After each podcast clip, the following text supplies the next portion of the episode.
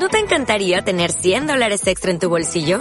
Haz que un experto bilingüe de TurboTax declare tus impuestos para el 31 de marzo y obtén 100 dólares de vuelta al instante. Porque no importa cuáles hayan sido tus logros del año pasado, TurboTax hace que cuenten. Obtén 100 dólares de vuelta y tus impuestos con 100% de precisión. Solo con Intuit TurboTax.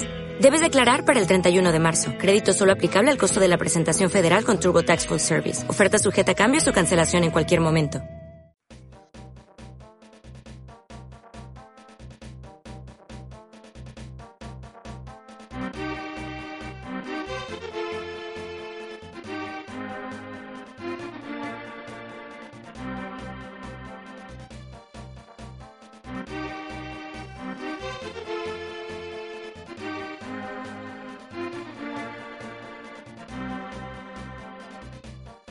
Hola amigos y bienvenidos una vez más al podcast de Pretty Libertades. ¿Qué tal estáis? Espero que estéis bien.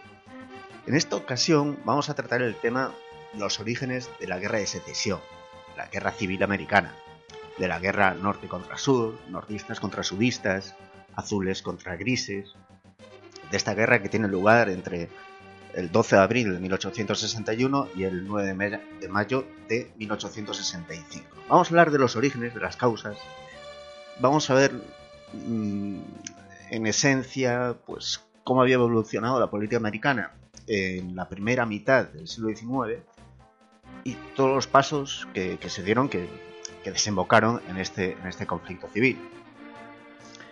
Conflicto civil, además, que en, su propia época, mientras tenía lugar, pues, no era considerado como tal. Eh, ningún país reconoció a los Estados Confederados, a los Estados del Sur, se habían convertido en una nación, ningún país los reconocía como tal, el norte no los reconocía como, país, por lo tanto como beligerantes, sino que eran, era simplemente una insurrección interna, unos rebeldes y, los intentos de, los sudistas de obtener algún apoyo internacional, sobre todo de Gran Bretaña, pues fueron todos en vano. Fue una guerra, además, no solo estúpida, bueno, hay gente que opina que todas las guerras son estúpidas. No, no todas las guerras son estúpidas, hay guerras que hace falta combatir. Pero esta guerra es que en su, si su principal consecuencia fue la abolición de la esclavitud en Estados Unidos, hombre, el resultado fue irregular en este sentido, ¿no? Porque si bien inmediatamente después de la guerra sí que la esclavitud eh, se prohíbe, y de hecho la esclavitud se prohíbe para siempre en Estados Unidos, poco tiempo después de finalizada la guerra, las cosas vuelven más o menos a como estaban antes. Sí que en un primer momento, en la primera etapa de la reconstrucción, pues con el, con el sur ocupado militarmente, eh, llega hasta haber gobernadores negros en los estados del sur. Y el poco tiempo, en las siguientes elecciones, pues ya la cosa vuelve a estar en manos de los de siempre y de hecho se establecerá en el sur un sistema de segregación y un sistema parecido al de la esclavitud, sobre todo en la década de 1870 hasta 1890, un sistema por el cual hay contratos de aprendizaje que, si bien no es esclavitud, es algo muy parecido a la esclavitud. Es decir, que al final en el sur las cosas no cambian. Esta guerra no, no decide un gran cambio en el estilo de vida, eh, hay consecuencias indirectas que sí cambian el estilo, de, estilo de vida, más allá del tema de la esclavitud, que tiene que ver con, que durante la guerra eh, se corta el comercio internacional de, de, los estados sureños y por lo tanto las exportaciones de algodón y aparecen otros países que empiezan a producir algodón. Y una vez terminada la guerra eh, los estados del sur ya no tienen mercado para su algodón aunque, aunque, aunque siguieran siendo capaces de producir, debido a la gran población que ya no era esclava, sino de aprendices, aprendices remunerados, eh, si bien podían seguir produciendo algodón, pues ya no tiene mercado para ello, ¿no? Porque, bueno, eh, Reino Unido, por ejemplo, Gran Bretaña, pues desarrolla eh, una gran producción de algodón en Egipto y en la India. Y también Rusia, pues en regiones de Asia Central pues se encuentra pues que tiene las condiciones climáticas y agrarias eh, excelentes para, producir algodón. Por lo tanto, aparecen nuevos, nuevos competidores en este mercado y, los estados del sur dejarán eh, la economía que venían desarrollando pues, pues, los anteriores 100 años. Este es un tema, como ya digo, no, es, no es una guerra muy relevante, no, no cambia muchas cosas. Es fundamental para, para comprender la historia de Estados Unidos, porque el tema del racismo, por ejemplo, pues tiene muchas de sus bases puestas en, este conflicto civil. Pero no es para la historia universal, digamos, un conflicto muy importante. Creo que a mediados del siglo XIX estaba todo el pescado vendido y la esclavitud no era un sistema que no podía extenderse, al menos como estaba, como estaba planteado en, Estados Unidos. Había otro tipo de esclavitud, un poco más eh, un poquito más velada, un poquito más oculta, que era, por ejemplo, la que tenían los ingleses en, la India y en África del Sur, bueno, en fin. Entonces, eh, en general no, hubo grandes cambios después de esta guerra. Es importante para los Estados Unidos porque, bueno, es su guerra civil, hace que triunfe una visión de los Estados Unidos de un gobierno unificado. Ya se deja de considerar a partir de, del año 65 a los distintos estados como actores independientes o cuasi independientes, triunfa la tesis del gobierno federal fuerte. Es interesante también porque en Estados Unidos hay toda una mitología alrededor de, esta guerra civil. Y hay pues una corriente revisionista que peligrosamente es más fácil de encontrar en Internet defensores de este, revisionismo que la tesis de la historia académica mm, normal y contrastada. Estos divulgadores revisionistas nos hablan del, mito de la causa perdida, que es como se llama a su explicación de la guerra civil, de sus causas y consecuencias. ¿no? Pues este sería, según estos revisionistas, eh, la guerra civil sería consecuencia pues, de una cada vez mayor división entre el norte y el sur, entre un norte industrial y un sur agrario, y cómo pues, el gobierno federal fuerte estaba en contra del estilo de vida del sur y, prácticamente que el, sur los estados del sur se, cesionan para defender su estilo de vida y sus modos económicos y sus... A ver, en realidad todos son eufemismos para defender la institución de la esclavitud, porque en realidad la guerra civil americana es una guerra que se hace única y exclusivamente por el tema de la esclavitud.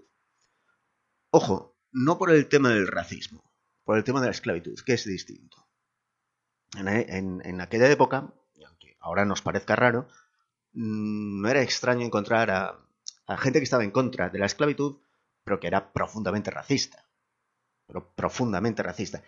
Y sí, se puede emplear el término racista porque en aquella época ya era criticado el racismo y ya era identificado como, una ideología. Es decir, no, no es un ejercicio de presentismo hablar de racismo en la década de 1860.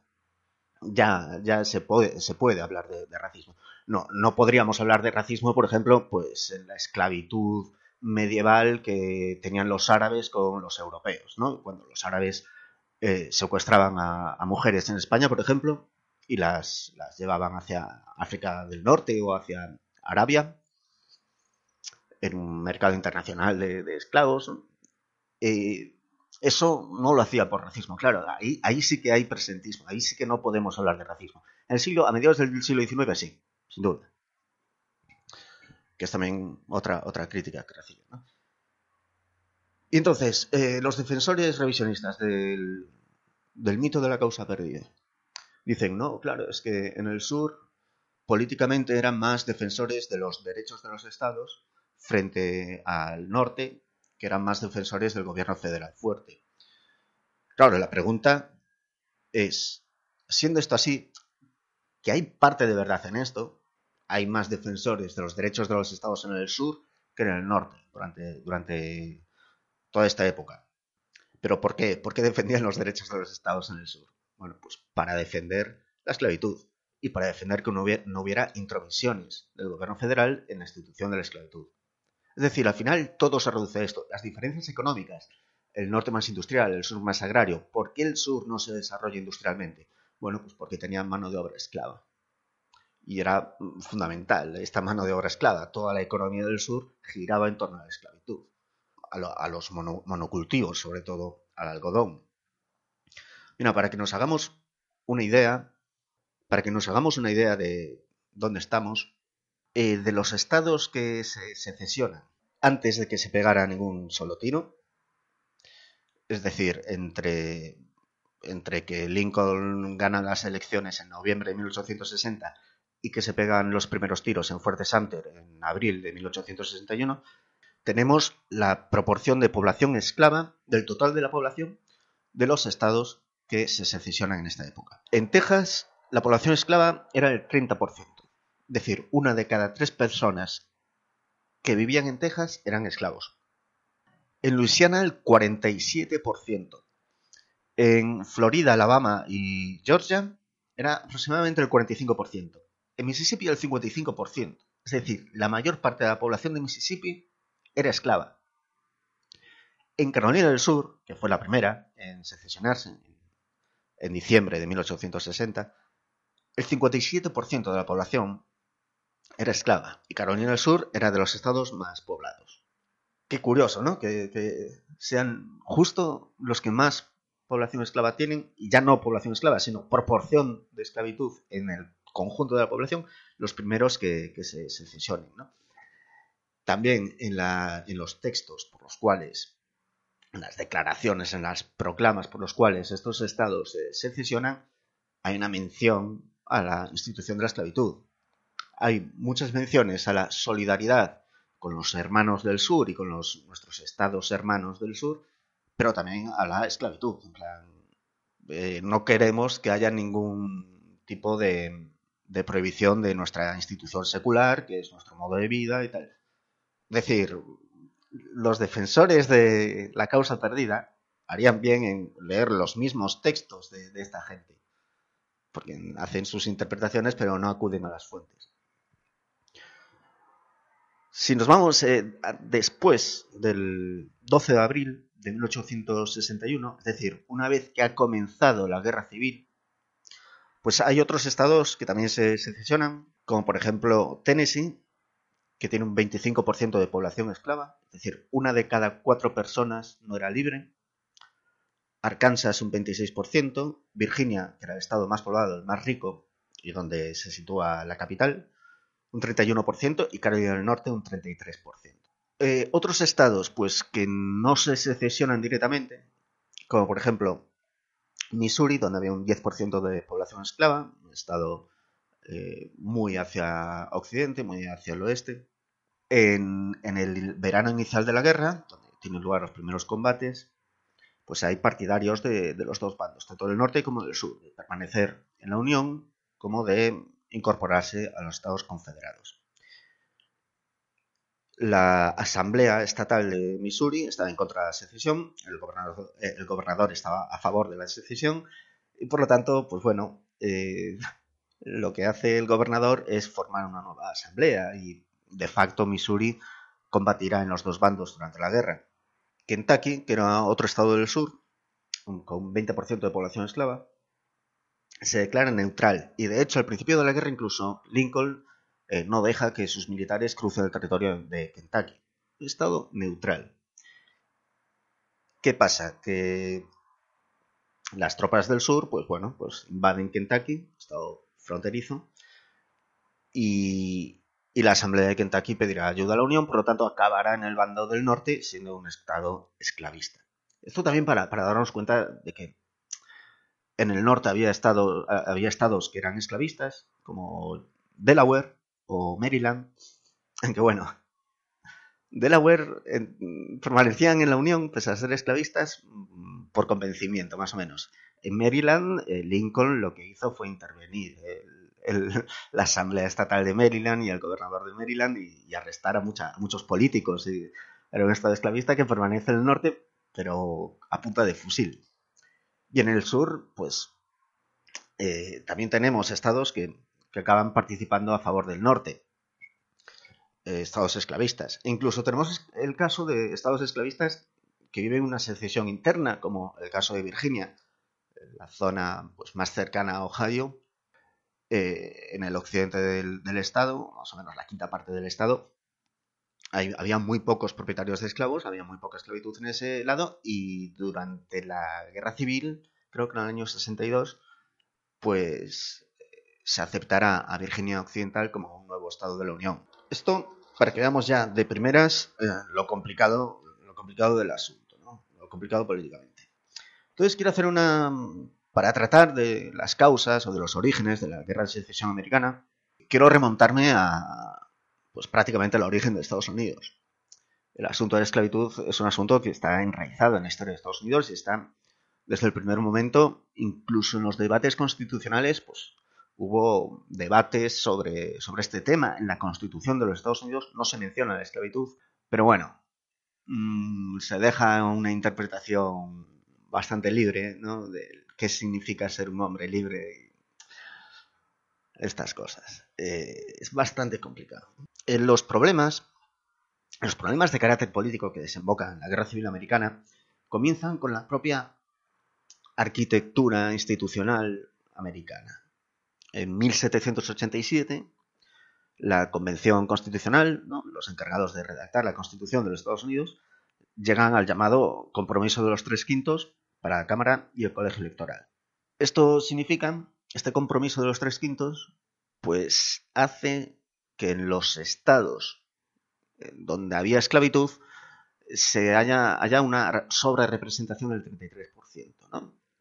Como que respecto a la población, pues tienen más representación de lo que les corresponde.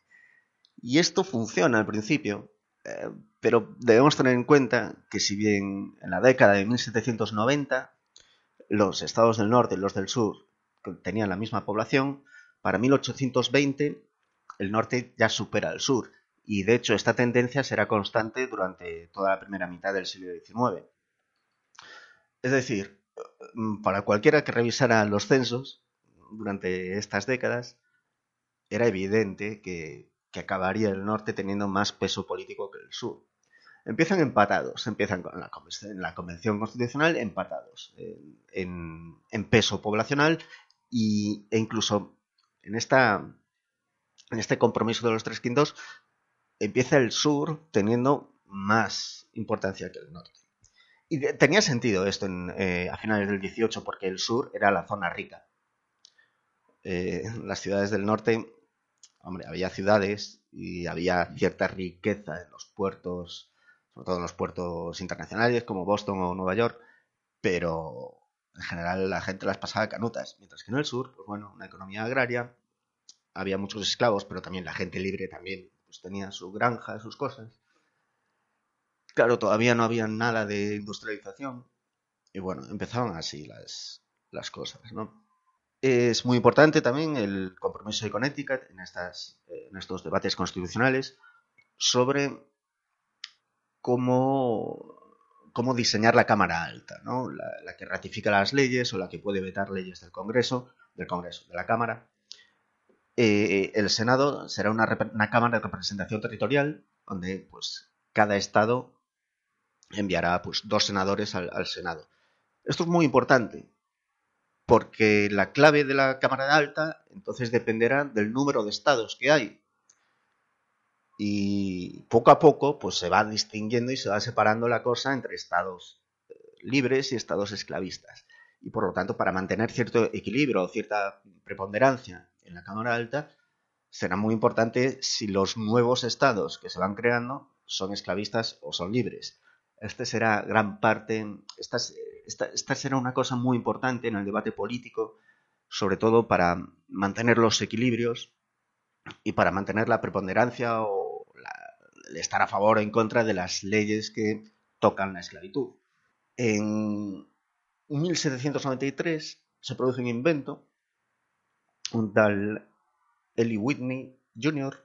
inventa la cotton gin, la desmotadora, un artilugio mecánico para desmotar el algodón. Las bolas de algodón, pues antes, antes de este invento, para sacarle pues, las ramitas, las semillas, esto se hacía a mano y era un proceso pues muy laborioso, muy lento y, y a partir de este invento pues de repente se puede hacer una gran producción empieza a tirar para arriba la, producción y la exportación de algodón. Y mucha gente se enriquece. Y esto además lleva pues a que haya un aumento de la demanda de esclavitud. Es decir, se necesita más mano de obra para tener más campos de algodón, para producir más y para enriquecerse En, este estado de cosas, en, en estos tiempos de paz interna en Estados Unidos, hay una pequeña guerra contra Reino Unido, la guerra de 1812, donde habrá pues eh, veteranos de guerra que luego irán a la política.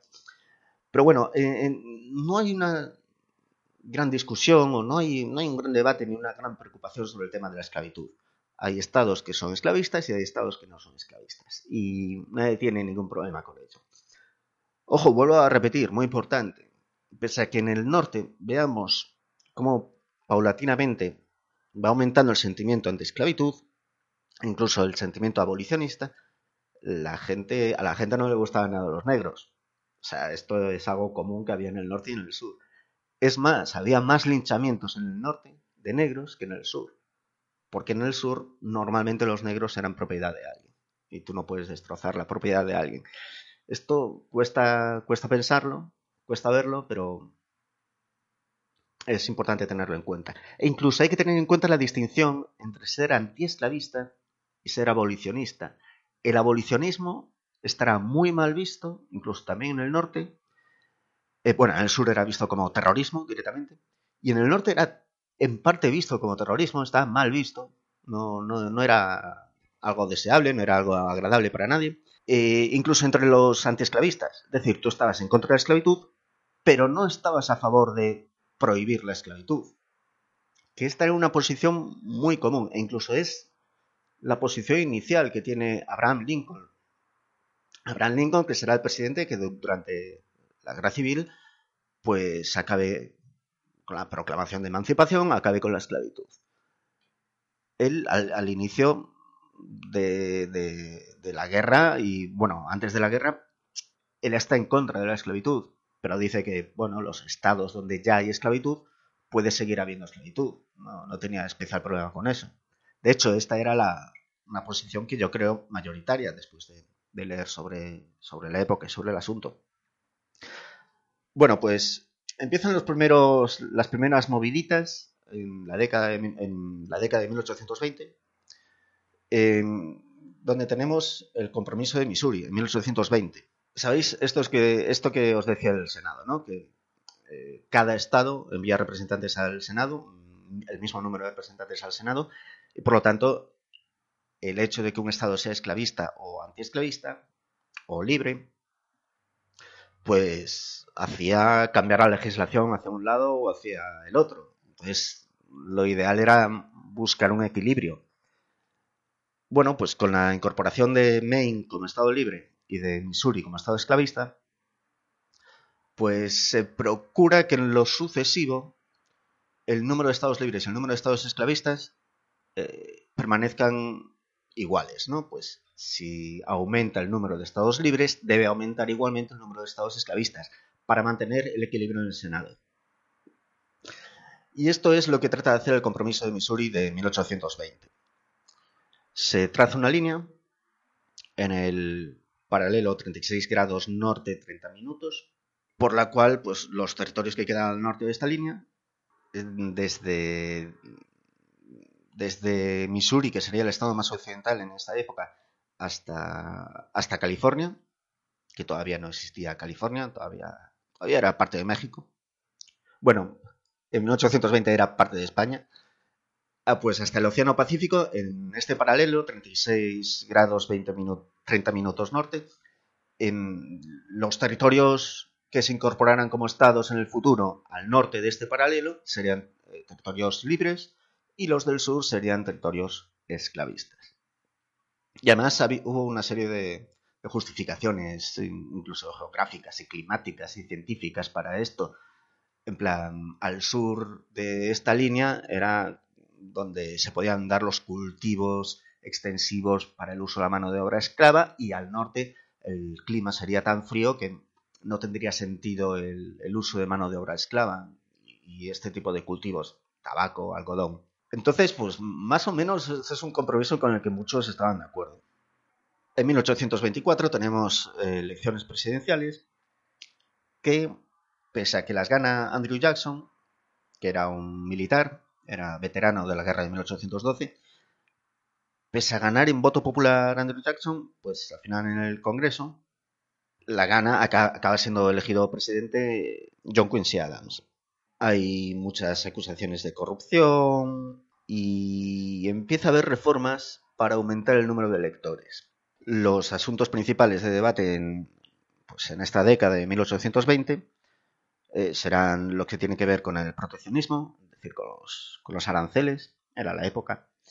También empiezan un poco pues las mm, obras públicas. En Estados Unidos todavía no había obras públicas como tales, el gobierno federal no hacía obras eh, interestatales. No, bueno, empiezan los canales, por ejemplo, pues para el comercio interior y para, para que la gente se desplace y vaya colonizando el interior. Y, también aparece el tema de la esclavitud, ¿no? Pero bueno, el tema de la esclavitud más o menos se queda postergado por el compromiso de 1820. Aumenta el número de electores, se, rebajan las, se rebajan las cláusulas por las que uno puede ser votante. Entonces, de las elecciones de 1824, donde hay 350.000 votantes, eh, o electores, mejor dicho, para las siguientes de 1828, pues habrá 1.150.000, es decir, se multiplica por 3 el número de electores.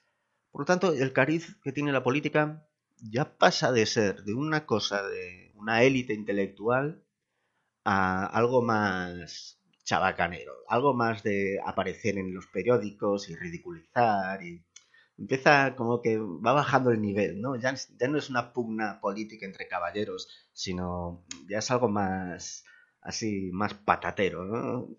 Durante toda esta época, pues va habiendo sucesivos aranceles. En 1816, en el 18, en el 22. Estos aranceles son vistos desde el sur como algo que perjudica a los estados del sur. Porque muchos productos industriales, los estados del sur los importaban directamente pues, del Reino Unido, de Francia. Estos aranceles buscan que haya más consumo interno y por lo tanto que el sur compre productos al norte. ¿Qué pasa? Que esos productos salían más caros que importarlos. Entonces como que ya se les pone la mosca detrás de la oreja, ¿no? Estamos en, la década de 1820.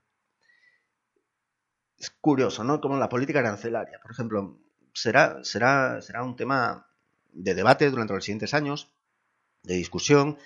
Uno de los motivos aducidos eh, para justificar la separación del, sur.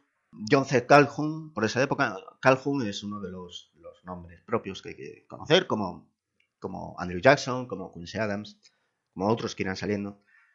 Pues escribe en esta época Exposición y protesta de Carolina del Sur, en la cual pues critica los aranceles y defiende la teoría de la nulidad.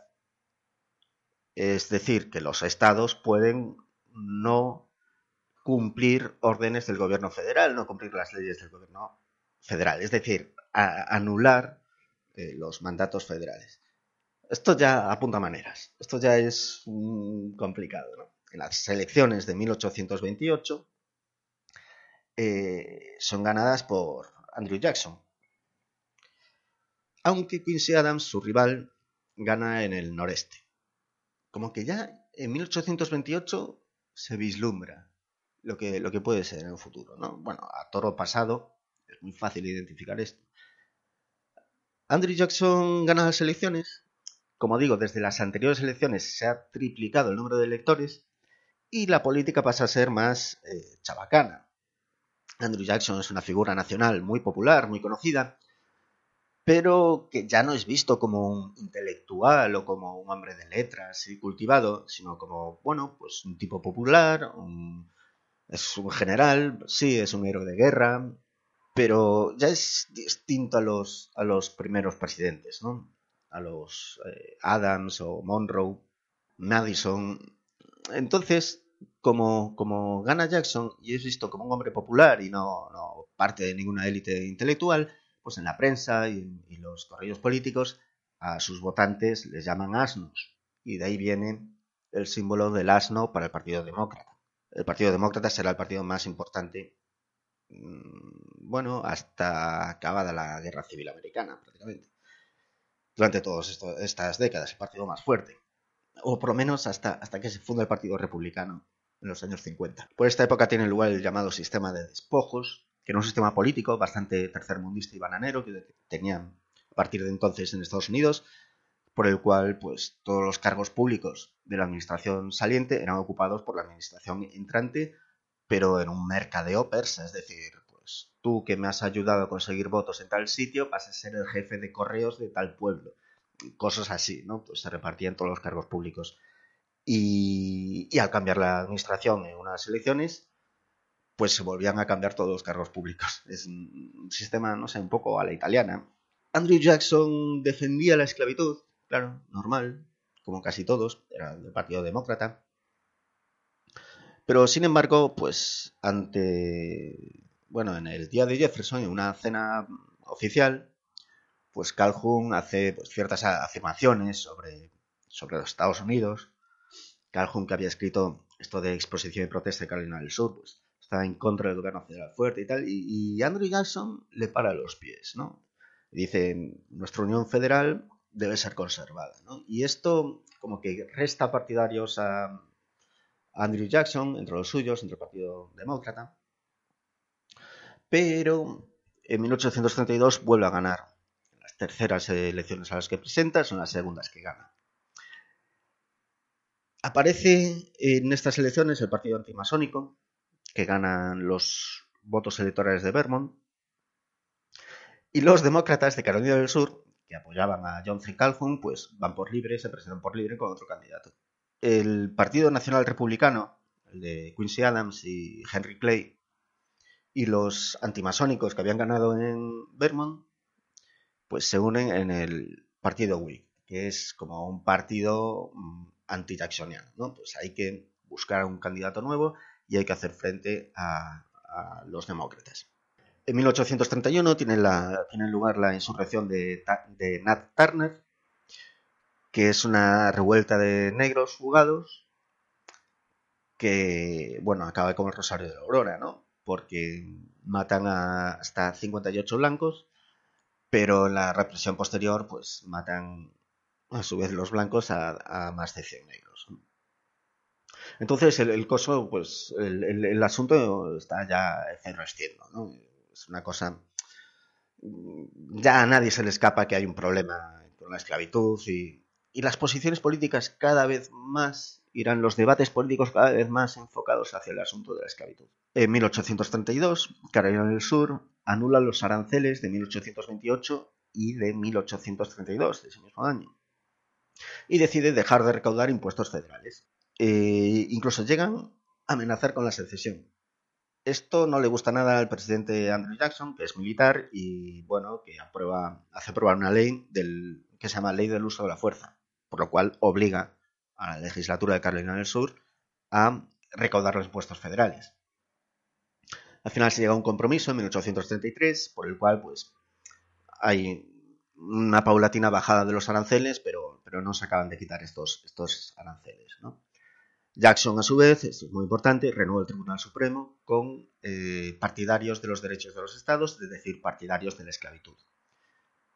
Esto es importante porque los miembros del Tribunal Supremo son vitalicios. Entonces, los que se nombran en 1830, eh, o 32 en este caso, pues van a durar 20-30 años. Es decir, hasta, hasta Lincoln. Eso, esto será fuente de problemas en el, futuro. En 1836, para que veamos dónde estaba ya la cosa, se aprueba la gag rule, la ley mordaza, por la cual se prohíbe a la Cámara debatir cualquier asunto relacionado con la esclavitud. Es decir, tenemos el compromiso de 1820 y ya está, y toda legislación nueva sobre esclavitud queda prohibida. No, no se debate este tema. Pese a esto, Quincy Adams, eh, durante los siguientes ocho años ejerciendo de cascarrabias, seguirá sacando el tema y queriendo hablar y elevando propuestas, pero por la ley Mordaza, por la gag rule, eh, nada de esto llegará a ningún lugar. En 1837, pues hay un pánico bancario debido a la especulación de tierras en las nuevas tierras colonizadas, por el cual además eh, se obliga a devolver las deudas en metálico, se produce una gran depresión, cierran algunos bancos, el sur se ve menos afectado, lo que es interpretado como, como que la economía del sur es más robusta. No, En realidad la economía del sur está menos capitalizada, por eso afecta menos esta, esta crisis de 1837, este pánico de 1837. Por esta época, pues eh, se inventa el telégrafo de Morse, la, senadora, la segadora mecánica de McCormick, el revólver de Samuel Colt y la vulcanización de las ruedas de caucho de Charles Goodyear. Es una época, pues bueno, pues van apareciendo inventos. Estados Unidos todavía no es un país especialmente industrializado, pero, pero sí es un país pues, de, inventores y de, sí que hace sus aportaciones. y poco a poco, entre el ferrocarril y el telégrafo, pues se va dando forma un poco a ese mundo antiguo. En 1839 tiene lugar el motín de la amistad, barco negrero. En 1840 se funda ya un partido eh, monotemático eh, antiesclavista, el Partido de la Libertad. En 1841 tiene lugar el motín del Creole, que es otro barco negrero. En 1836 gana las elecciones Van Buren, que es demócrata, por lo tanto esclavista. Cuando digo esclavista, digo pues a favor de la esclavitud, me refiero. En 1840, sin embargo, pierden los demócratas y ganan los Whigs. ¿Os acordáis? La plataforma anti-jacksoniana de antimasones y el Partido Nacional Republicano. Pues bueno, pues gana William H. Harrison. El, caso es que dura un mes su presidencia porque se muere. Y es sucedido por John Tyler, que es otro que, bueno, pese a ser whip, pues tampoco, tampoco se mete mucho, tampoco puede hacer mucho porque los demócratas tienen mayoría en el Congreso. En 1844 se enfrenta el veterano Henry Clay, por parte de los Whigs contra James Polk. Eh, gana las elecciones del 44 James Polk.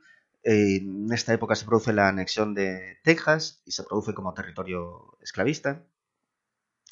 Y se busca la ampliación de, bueno, de todo lo que era la Luisiana, la ampliación hacia el territorio de Oregón. El Partido de la Libertad, como tercer partido antiesclavista, tiene solo 62.000 votos en las elecciones de 1844, pero aún así estos 62.000 votos son el doble de la diferencia que James Polk le saca a Henry Clay. Es decir, empiezan eh, los, terceros partidos, los nuevos partidos que empiezan a haber y que habrá durante, durante pues, hasta, hasta la guerra civil, empiezan a ser importantes. Y, y, en los cálculos políticos, en los cálculos electorales, tienen su relevancia a la hora, a la hora de calcular pues dónde va a estar el poder y de qué lado se va a decidir la balanza. Y que este tercer partido sea una plataforma antiesclavista también tiene su punto.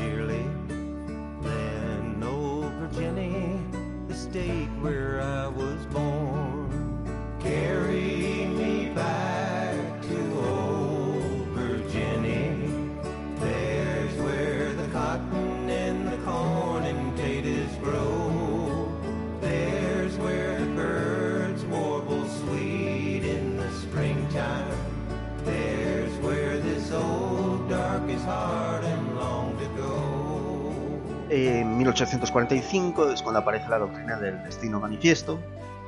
Un periodista que se llama John Sullivan escribe, la realización de nuestro destino manifiesto de extendernos sobre el continente que nos ha otorgado la providencia para el libre desarrollo de nuestros millones de personas que se multiplican anualmente. Es decir, esto que suele ser confundido con la doctrina Monroe, no sé por qué. Pues bueno, el destino manifiesto, ¿no? Tenemos que llegar hasta el Océano Pacífico toda esta franja de terreno pues debe ser de los Estados Unidos. Esto parece que es una idea unificadora del país, pero en realidad no. En realidad es una idea que enfrenta al país, porque tanto en el norte como en el sur se tienen ideas distintas del destino manifiesto. De hecho, por esta época aparecen muchos defensores, sobre todo en el sur, de expandir los Estados Unidos hacia América del Sur, hacia América Central y América del Sur. Hay aventuras de gente que gente que conquista Nicaragua y se queda ahí durante un mes hasta que lo echan, hasta que yo qué sé, llega el ejército del Salvador y lo echa. Pero cosas así, ¿no? Bueno, son constantes los intentos de compra de la isla de Cuba. Mm, claro, España no, no vende Cuba ni, vamos, ni, ni por todo el dinero del mundo, ¿no? Habrá acabar el siglo con una guerra, mm, precisamente por Cuba.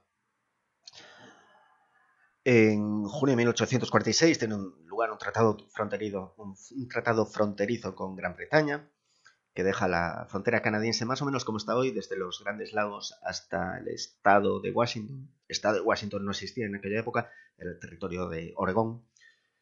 Pero vamos, esta frontera en línea recta que vemos, pues eh, se, se firma en 1846 en marzo de 1846, esta época del destino manifiesto, esta época del imperialismo americano, sobre todo defendido por, por los sudistas, para tener más territorio, sobre todo tropical, y donde cultivar, y donde tener más esclavos, y la cosa imperial esta de, joder, estamos llamados por Dios a ser grandes en la historia y tal.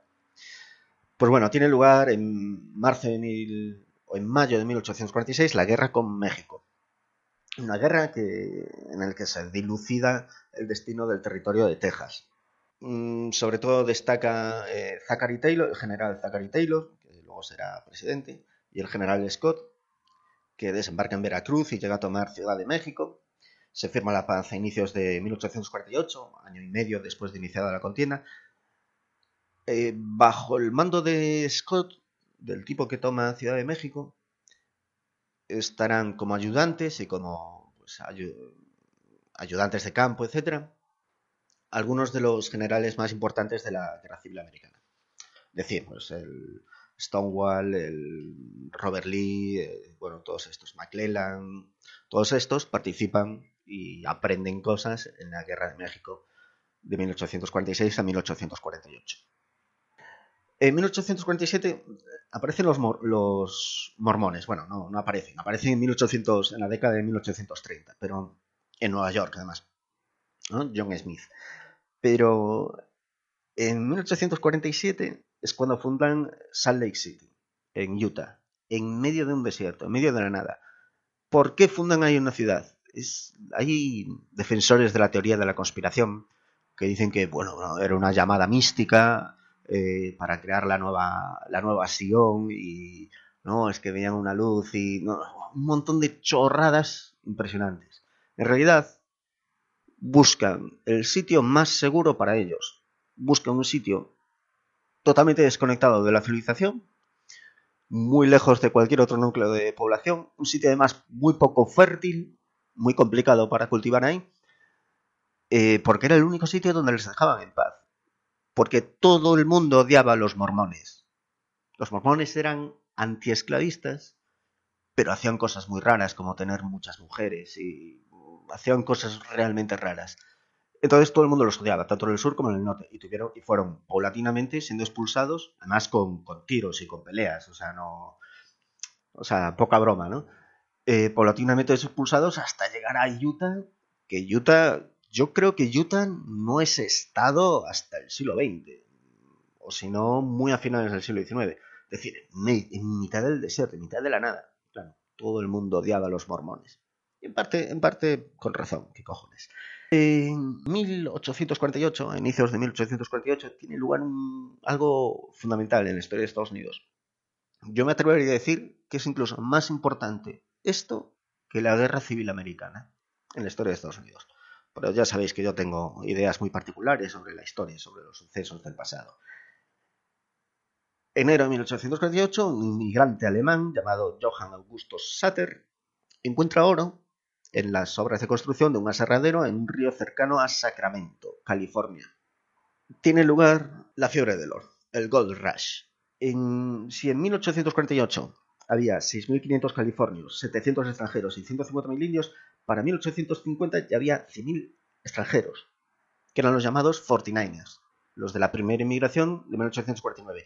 Es decir, de 700 extranjeros pasa a haber 100.000 extranjeros. Por cierto, aquí los extranjeros son los estadounidenses. Los nativos de California eran los californios.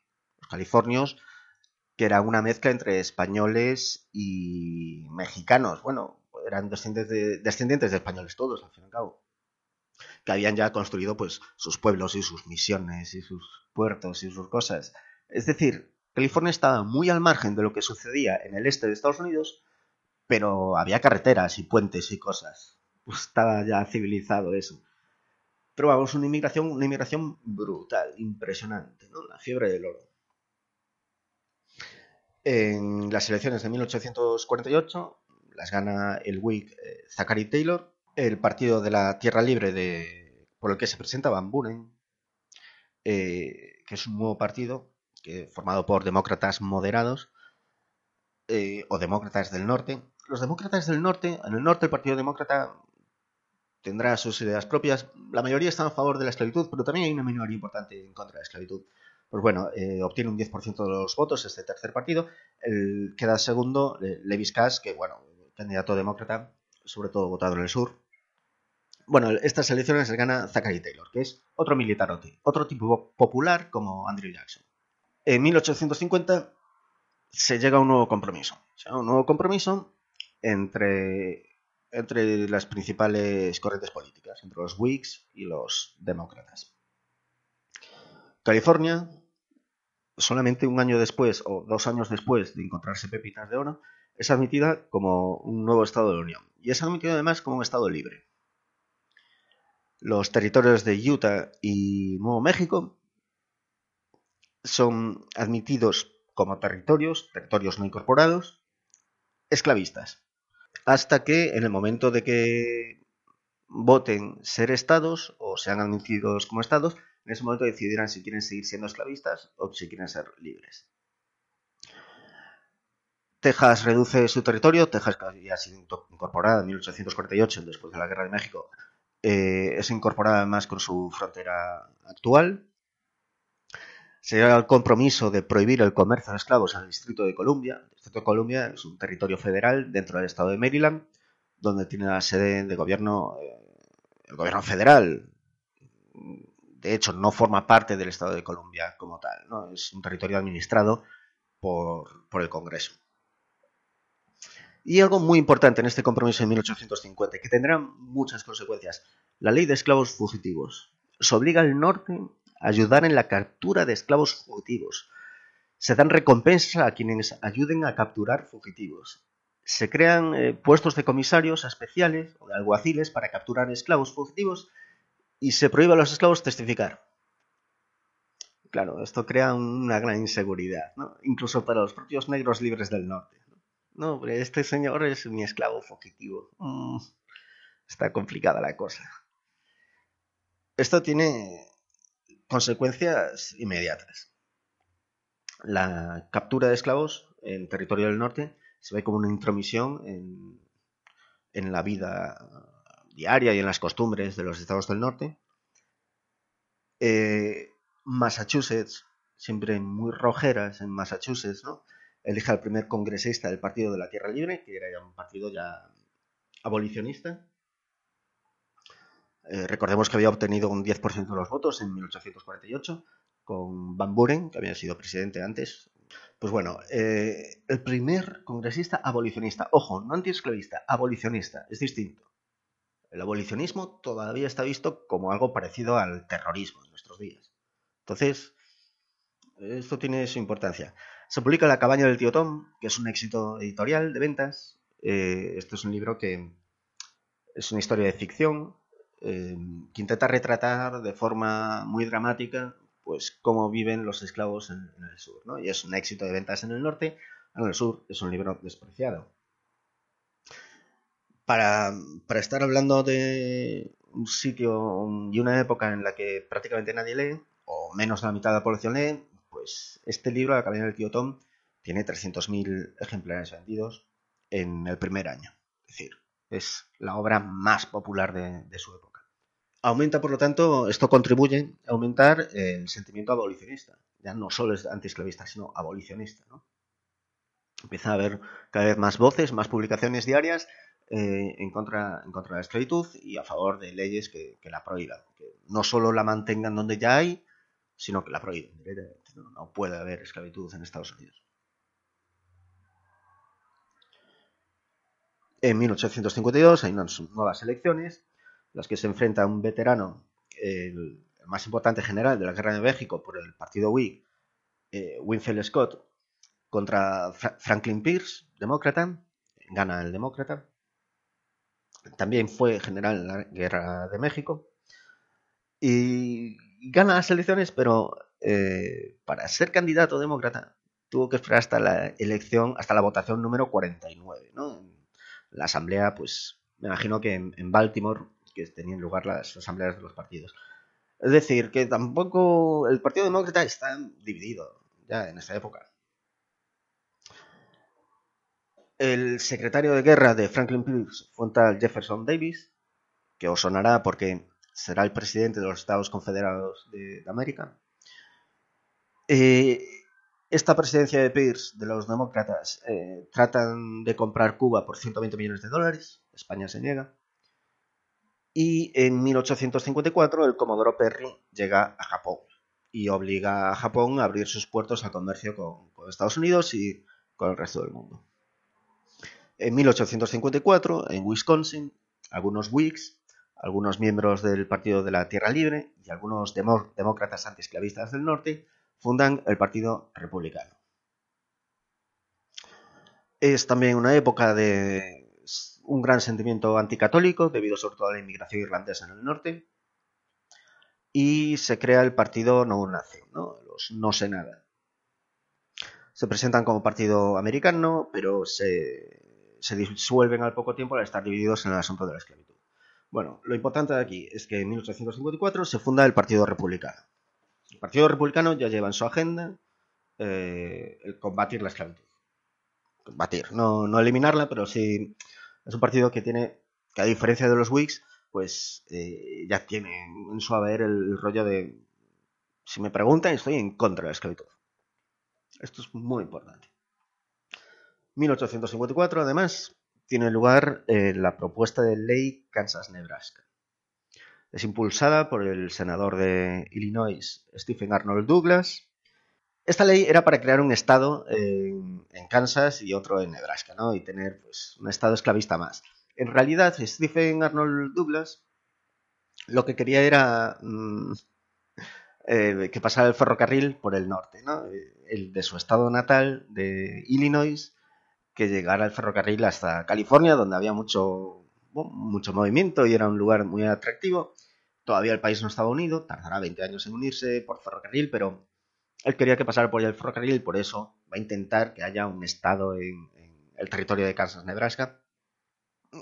¿Qué pasa? Que no tenía suficientes votos que apoyaran su propuesta de ley, ¿no? Entonces intenta conseguir apoyos del, del sur. Él era demócrata, pero era un demócrata del norte.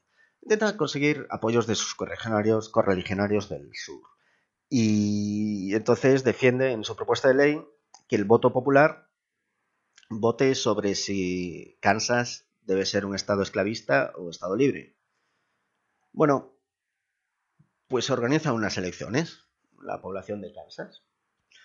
Y hay registrados 2.900 votantes y resulta que en las elecciones votan 6.300. Claro, del vecino Missouri había muchas bandas de rufianes que se internaban en Kansas para votar en las elecciones. Era todo súper limpio, todo, no sé, muy venezolano todo. Los, eh, por su parte, bueno, se forma un gobierno eh, proesclavista en Kansas, pero los antiesclavistas de Kansas también forman un gobierno alternativo antiesclavitud. No reconocemos estos resultados tan fraudulentos. Coño, que han votado tres veces más de la gente que hay censada, que madre mía, o sea, ¿tú cuántas veces has votado? Dos, solo dos, venga, vuelvo a votar. Pues bueno, pues crean otra asamblea legislativa estatal en Topeka. En 1856, uy, y ojo, eh, en Kansas va a haber lío. ¿eh? Va a haber lío. De hecho, tirando mucho del hilo, se podría decir que empieza la guerra civil aquí. Eh, en Kansas entre proesclavistas y antiesclavistas.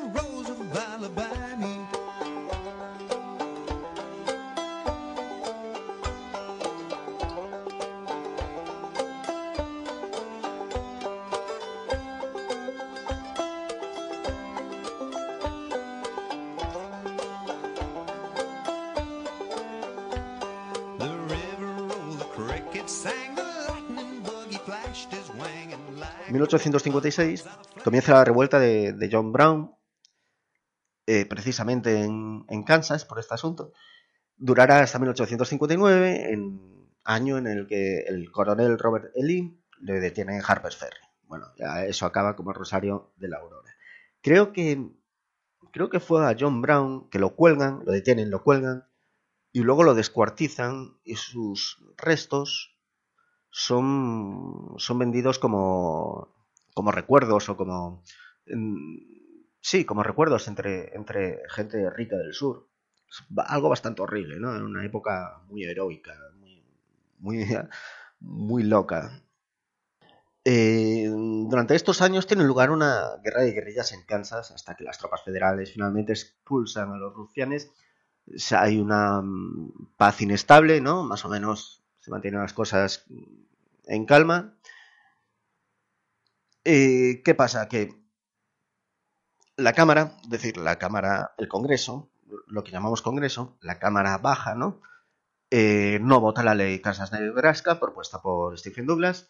Entonces, eh, bueno, pues se queda en stand-by la incorporación de Kansas como Estado hasta enero de 1861, en donde ya mm, se incorporará Kansas como Estado libre en enero de 1861 ya hay como 7-8 estados que se han secesionado, entonces también los congresistas de los estados secesionados han abandonado la Cámara y entonces es más fácil para los republicanos aprobar su legislación. Y en este caso sería la incorporación de Kansas como estado, como el 34 estado creo, y bueno, en final, que al final entra como estado libre y a favor de la Unión en la guerra y pero vamos, tres años o cuatro años de, tiros. Y hay muertos en Kansas. Un montón de muertos. O sea, es prácticamente un ambiente de guerra civil.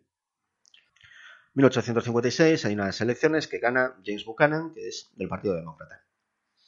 1857 tiene lugar uno de los hechos que se suele poner como, como disparador de, la guerra civil, ¿no?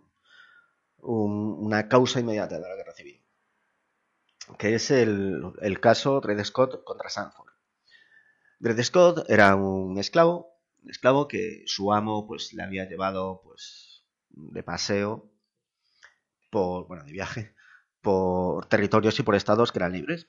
Entonces eh, Dred Scott eh, pues bueno ya desde muchos años antes pues apela a los tribunales porque dice que al estar en un territorio libre, pues él ya es una persona libre y que si ahí no existe la esclavitud, él no puede seguir siendo esclavo de su amo en ese territorio libre, aunque esté de paso, etcétera, ¿no? Bueno, pues hay una hay mucha mucho litigio en los tribunales con este, con este caso, dura muchos años, hasta que finalmente Dred Scott eh, apela al Tribunal Supremo.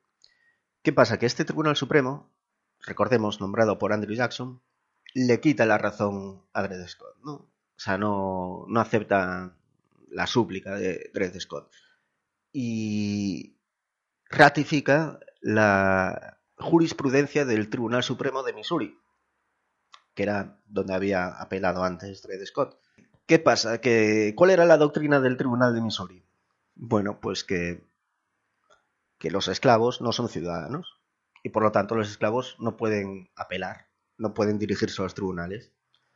El Tribunal Supremo de los Estados Unidos le da la razón al Tribunal de Missouri, por lo tanto los esclavos no pueden apelar, no son ciudadanos de Estados Unidos. En el norte, ojo, en el norte los negros no votaban, pero sí eran ciudadanos.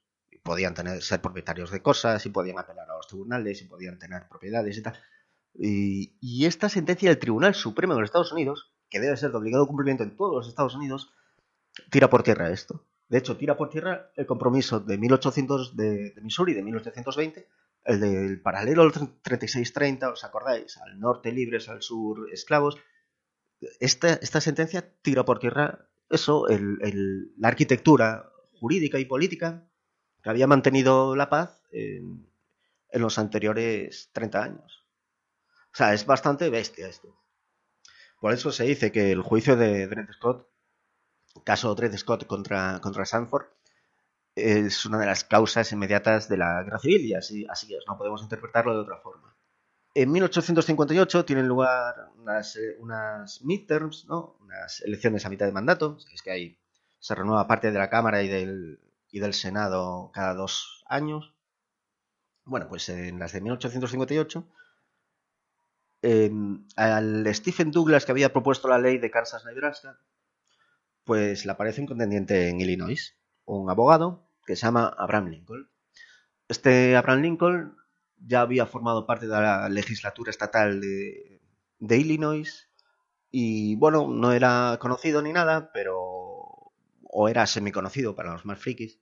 Pero bueno, era un abogado, era un tipo que tenía labio y se enfrenta a, Stephen Douglas para senador por el estado de Illinois. Y lo hace además retándole a una serie de debates públicos. Tiene lugar siete en total. Esto es algo muy conocido en la historia americana. Y los niños de los colegios americanos, pues, son muy de hacer estos, ¿cómo se dice?, clubes de debate, ¿no? Pues, tiene su origen aquí, los debates Lincoln-Douglas. De hecho, hay alguna película sobre esto y tal. Y en estos debates es cuando es de donde sacamos pues gran parte de la artillería retórica de Abraham Lincoln, ¿no? Por la que se hará famoso, Es cuando dice, espero que la unión no se disuelva, pero espero que deje de estar dividida. Será totalmente una cosa o la otra, ¿no? Aquello de una casa dividida no puede existir, no puede sobrevivir, O es totalmente esclava o es totalmente libre esta frase, esta idea tan famosa, por cierto, fue interpretada muy malamente en el sur, ¿no? Porque en el sur se pensaron, caray, o sea, este tío lo que dice es que o todos esclavistas o todos libres.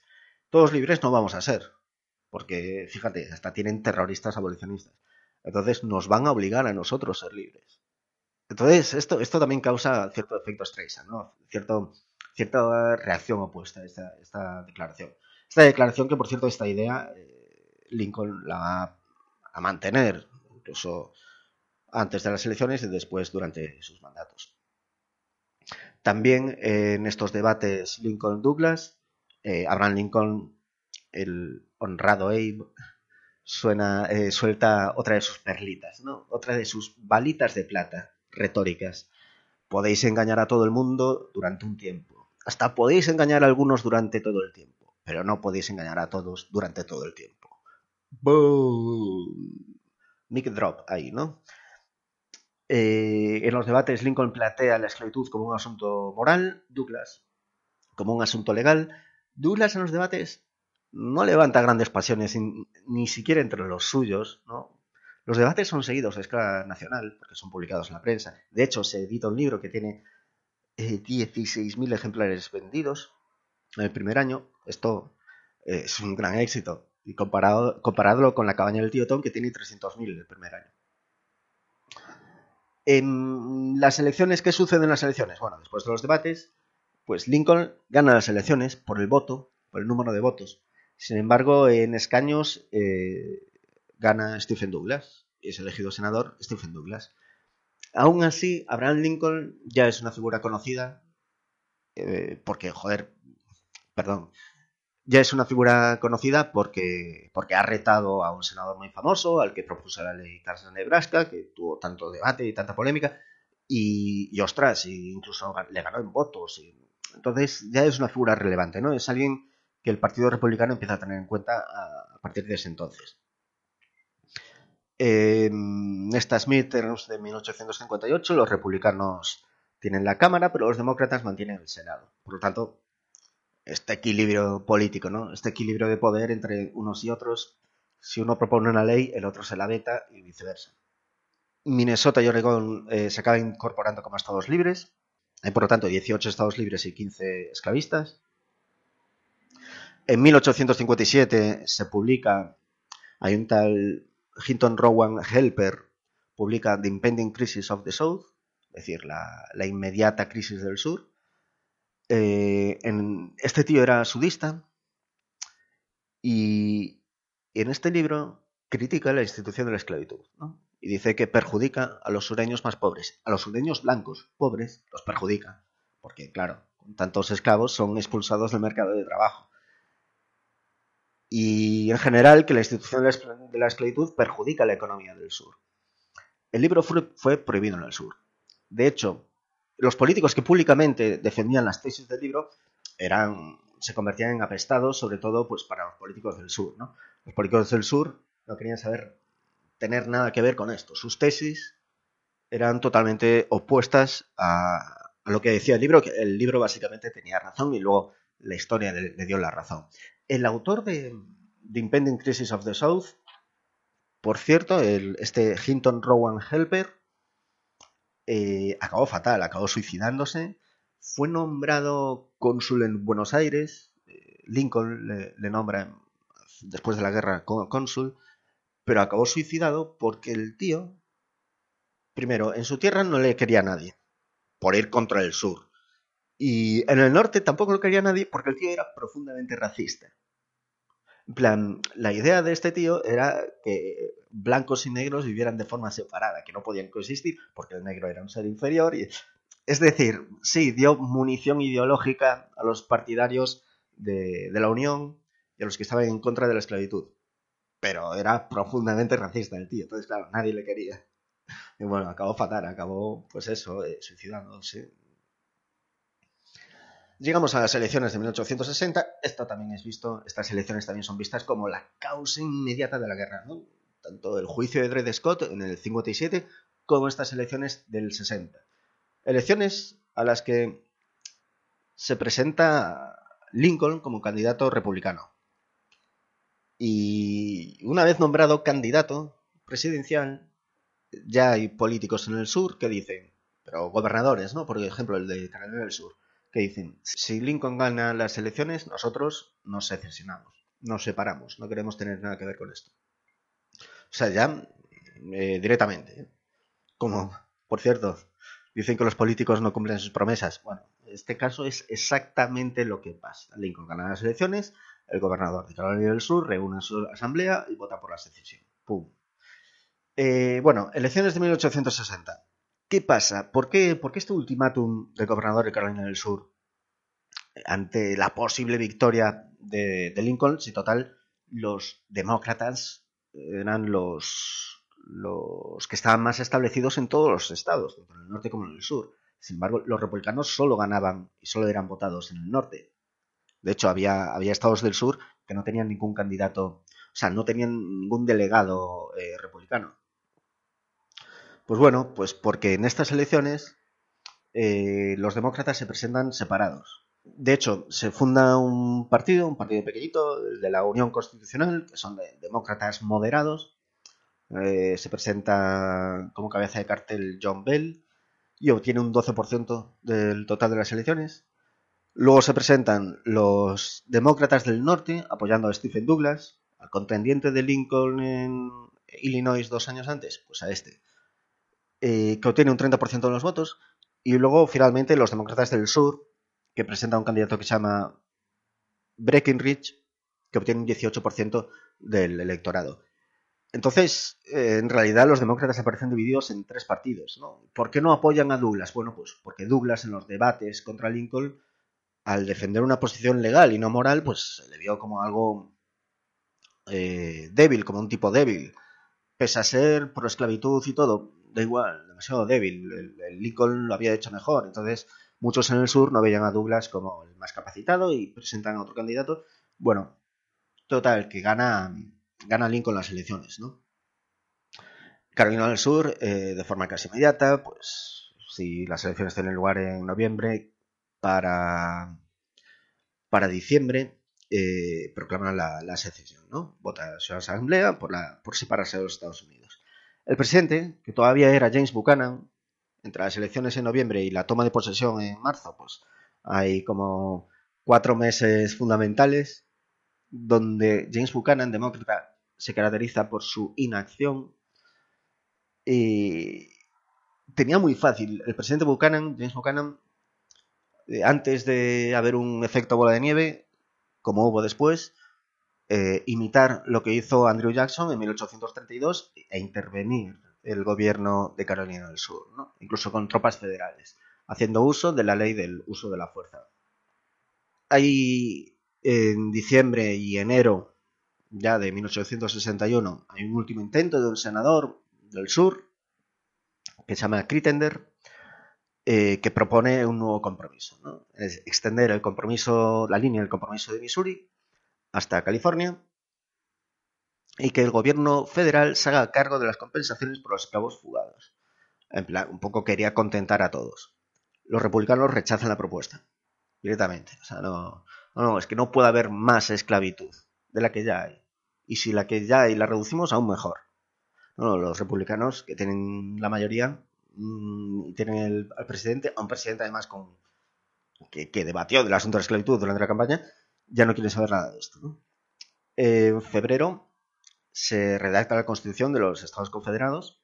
Por cierto, la Constitución de los Estados Confederados, que se hace partiendo de la base de la, Constitución de Estados Unidos, prohíbe explícitamente la, la secesión de estados, que es algo muy paradójico. Lincoln es investido en marzo los Estados Confederados, una de las primeras cosas que hace su gobierno, el gobierno de Jefferson Davis, es llamar a 100.000 voluntarios para crear un ejército nacional. Lógico. Y eh, más o menos todos los establecimientos del ejército federal en territorio del sur son abandonados pacíficamente. Bueno, se les invita a salir a las tropas federales. Y todos, excepto en el puerto de Atlanta, en las instalaciones eh, navales que había ahí, ¿no? Unas instalaciones que, bueno, es más famoso el Fuerte Sumter. Fuerte Sumter forma parte de varios fuertes que había en la bocana del puerto de, de Charleston. Dije Atlanta antes, bueno, es el puerto de Charleston. Y bueno, en un momento dado, combinados a, a abandonar esos esa base militar, los militares lo que hacen es irse a Fuerte Sander, que es un fuerte que queda en una isla en la entrada del puerto, sin contacto por tierra con el resto de la ciudad, de Charleston. Entonces se quedan ahí. Entonces mm, ya tenemos el lío. Tenemos el lío porque, claro, en Carolina del Sur, bueno, en, los Estados Confederados no pueden tener tropas de, lo que consideran un país extranjero ahí amenazando. Además, probablemente junto con Nueva Orleans el, el puerto más importante de los Estados Confederados. Hay un primer intento de llevar provisiones, es detenido el barco y, bueno, eh, Lincoln ya ha investido. Esto estamos ya en abril del 61, los primeros días, la primera semana de abril. Lincoln avisa con tiempo a Carolina, a Carolina del Sur, a las autoridades de, de Charleston, de que el fuerte va a ser aprovisionado. Entonces, claro, si se niegan puede ser un acto de guerra. Si no se niegan van a tener a los tipos empantanados ahí en, su bocana. Eh, como que Lincoln pasa la pelota al tejado de, los secesionistas. Un tipo bastante inteligente en este sentido. Jugaba, jugaba al ajedrez con la peña. Carolina del Sur, a su vez, eh, lanza un ultimátum al oficial al mando de, Fuerte Sumter. Este oficial rechaza el ultimátum. Tenía las pelotas de, titanio. El 12 de abril, ya por fin, a las 4 y media de la mañana, fuerzas confederadas bombardean la plaza, que finalmente se rinde en 36 horas, sin producirse ningún muerto, por cierto. Y de hecho, eh, los del fuerte se rinden porque se les agota la munición. Están disparándose unos a otros sin hacerse daño. Plan, bueno, estas cosas, ¿no? Eh, tras su rendición, pues se deja a la guarnición del fuerte que abandone la plaza en un barco rumbo a Nueva York y se les dan honores militares porque era una época de caballeros. Porque la gente todavía, pues eso, eran caballeros Oye, muy bien, muy bien peleado ahí, muy bien. Tú también has peleado muy bien, venga, adiós. Bueno, llegan las noticias a Washington, ¿no? Por aquel entonces el ejército federal contaba con 16.000 soldados, 16.000, es decir, Estados Unidos no tenía ejército, para entendernos, no tenía ejército. Eh, Lincoln hace un llamamiento de 75.000 voluntarios. Este llamamiento que ya es el primer acto de guerra. Bueno, el primer acto de guerra sería con partido de Fuertes antes, pero esto de llamar a voluntarios es ya va a haber guerra, o sea, ya no hay otra. Este llamamiento de voluntarios de Lincoln es muy curioso porque hay estados esclavistas sureños que todavía están formando parte de la Unión en este momento. Sin embargo, es en el momento en que Lincoln les pide tropas que se separan de la Unión. nosotros no vamos a alzar las armas en contra de nuestros hermanos del sur movidas así, ¿no? Responden, eh, no enviaremos tropas si no es para defender a nuestros estados del sur, a nuestros estados hermanos. ¿no? Mucho esto de los estados hermanos, los estados sureños. Y, bueno, y, en este momento eh, comienza una guerra, comienza una guerra que durará pues, cuatro años y pico.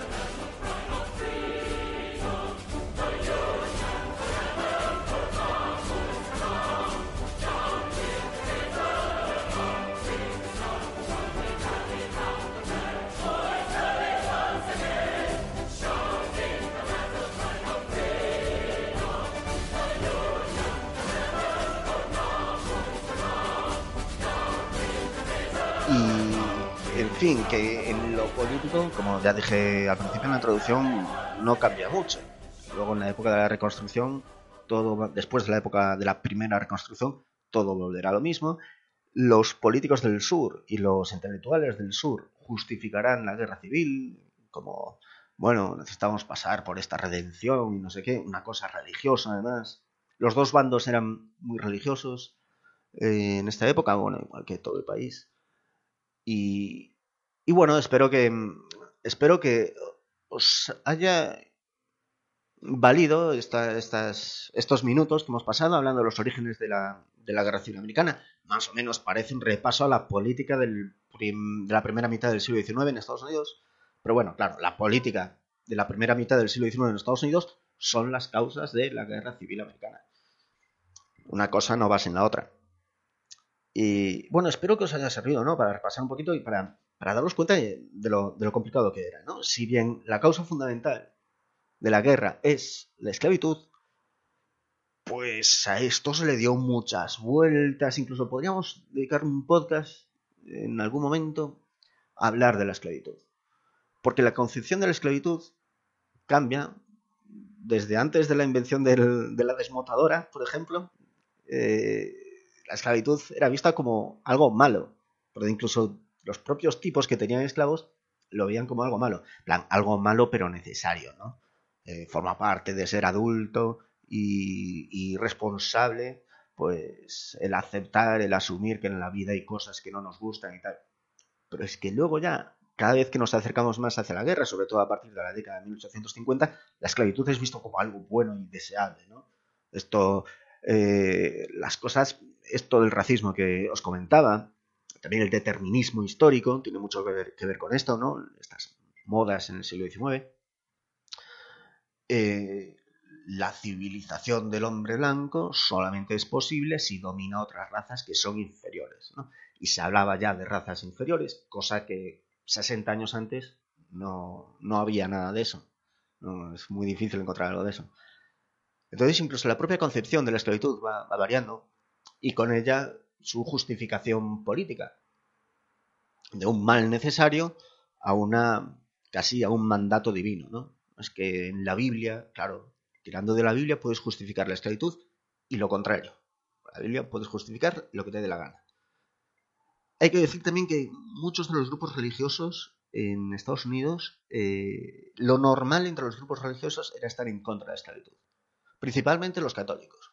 Los católicos que sobre todo estaban eh, interesados en la inmigración irlandesa, en subir sus números en Nueva Inglaterra, eh, bueno, eran en principio contrarios a la esclavitud. De, los pocos grupos organizados importantes, contrarios. También los mormones, los cuáqueros, sobre todo los cuáqueros, fueron muy activos en el ferrocarril subterráneo.